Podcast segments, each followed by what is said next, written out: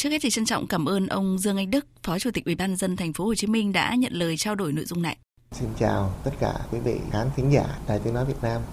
Thưa ông, từ mức giảm sâu kỷ lục, mức tăng trưởng âm tới gần 25%, tổng sản phẩm trên địa bàn thành phố Hồ Chí Minh đã và đang có những tín hiệu hồi phục với GRDP quý 1 của năm nay tăng 1,88% và quý 2 tăng 5,73%. Ông cho rằng đâu là nền tảng là động lực để thành phố Hồ Chí Minh có sự tăng trưởng vượt trội so với thời điểm bùng phát dịch Covid-19 ạ? GDP của thành phố là quý 2 tăng còn nhanh hơn quý 1. Tốc độ tăng trưởng quý 1 và quý 2 vượt mong đợi. Đó là một cái tín hiệu rất đáng mừng. Trong đó có ghi nhận tốc độ tăng trưởng ngành công nghiệp trọng điểm cao hơn những nhóm ngành còn lại. Ngoài ra đó thì thấy rõ cái sự khởi sắc của những ngành dịch vụ. Chúng ta biết là trong thành phần kinh tế của thành phố, dịch vụ chiếm đến hơn 60% GDP. Do đó nếu mà dịch vụ mà phát triển lại tốt, kinh tế của thành phố sẽ có cơ hội phát triển tốt. Trong đó du lịch cũng là một trong những cái trọng tâm mà thành phố tập trung khôi phục sớm, dùng nó để là đòn bẩy. Phải nói rằng là dù là sau cái thời gian dịch bệnh ảnh hưởng khá là nhiều, nhưng mà với cái sự uh, tổ chức tốt, khả năng chống chịu của nền kinh tế của thành phố đã được thể hiện.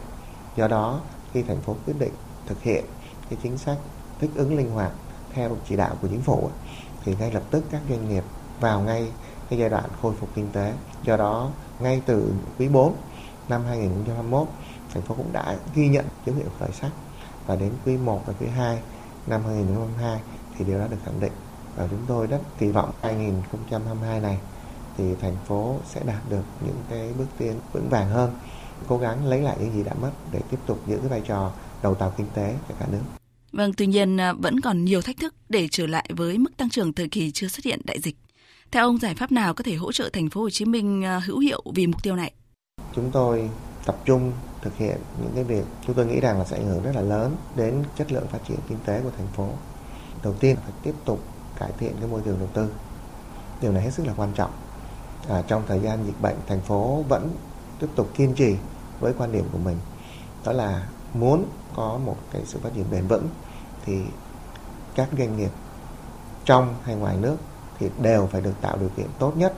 Trong đó đó, thực hiện nhiều cái khía cạnh song song.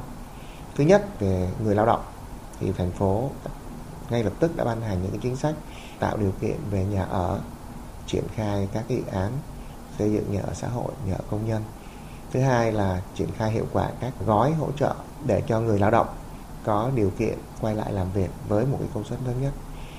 Thứ ba đó là hỗ trợ cho doanh nghiệp bằng việc giãn nợ, hỗ trợ về mặt tài chính, tạo điều kiện cho các doanh nghiệp phát triển. Ngoài ra đó, với cái khối FDI thì thành phố cũng đã trực tiếp làm việc với rất là nhiều đối tác lớn trong thời gian vừa qua để thu hút FDI tập trung FDI công nghệ cao đó là thế mạnh của thành phố Hồ Chí Minh ngoài ra đó doanh nhân nước ngoài đến làm việc ở thành phố Hồ Chí Minh thì chúng tôi cũng quan tâm để tạo điều kiện cho họ sớm có khả năng hòa nhập và phát huy cái thế mạnh của mình. Vâng thưa ông là thành phố Hồ Chí Minh có trọng trách rất lớn với toàn nền kinh tế, không chỉ là nỗ lực lấy lại nhịp tăng trưởng như chúng ta vừa mới trao đổi mà quan trọng còn là vực dậy vị thế đầu tàu. Ờ, chắc chắn là thành phố Hồ Chí Minh sẽ cần những chủ trương, những chính sách mạnh mẽ và táo bạo hơn ạ. Với quy mô kinh tế rất lớn như thành phố Hồ Chí Minh, cái việc duy trì tốc độ tăng trưởng GDP với tốc độ cao là không dễ. Bởi vì mỗi một phần trăm GDP tương ứng với một khoản tiền rất là lớn. Nếu muốn duy trì được cái tốc độ tăng trưởng tốt thì thành phố Hồ Chí Minh phải tập trung đầu tư hiệu quả vào khoa học công nghệ và chất lượng nguồn nhân lực. Đó là những yếu tố mới tạo ra được sự phát triển bền vững. Những yếu tố đó nó sẽ quyết định cái năng suất lao động đẩy nhanh được cái tốc độ tăng trưởng GDP thì đây cũng là một cái trăn trở của thành phố Hồ Chí Minh. Bởi vì à, nếu mà muốn có được cái nguồn nhân lực chất lượng cao thì các cái chính sách đãi ngộ cũng phải tương ứng. Mà hiện nay á, không dễ bởi vì có nhiều vấn đề nó phụ thuộc vào các quy định của pháp luật. Thành ra là thành phố Hồ Chí Minh à, trong thời gian hiện nay đang nỗ lực à, trình cho trung ương cái nghị quyết mới thay cho nghị quyết 54 của Quốc hội. Và trong đó đó đề xuất một số cơ chế đặc thù để giúp cho thành phố Hồ Chí Minh tăng được cái sự chủ động có thể khai thác tốt hơn tài nguyên vốn có của mình cũng như là vận dụng được cái sự hỗ trợ của trung ương để tạo được cái động lực phát triển. Bởi vì ngoài cái sự nỗ lực tự thân mà từng người dân thành phố phải cố gắng thì cái cơ chế chính sách hết sức quan trọng và thậm chí là mang tính chất quyết định do đó nếu được sự hỗ trợ ủng hộ của chính sách từ trung ương thì chúng tôi tin rằng là thành phố Hồ Chí Minh sẽ duy trì được và phát triển tốt hơn nữa.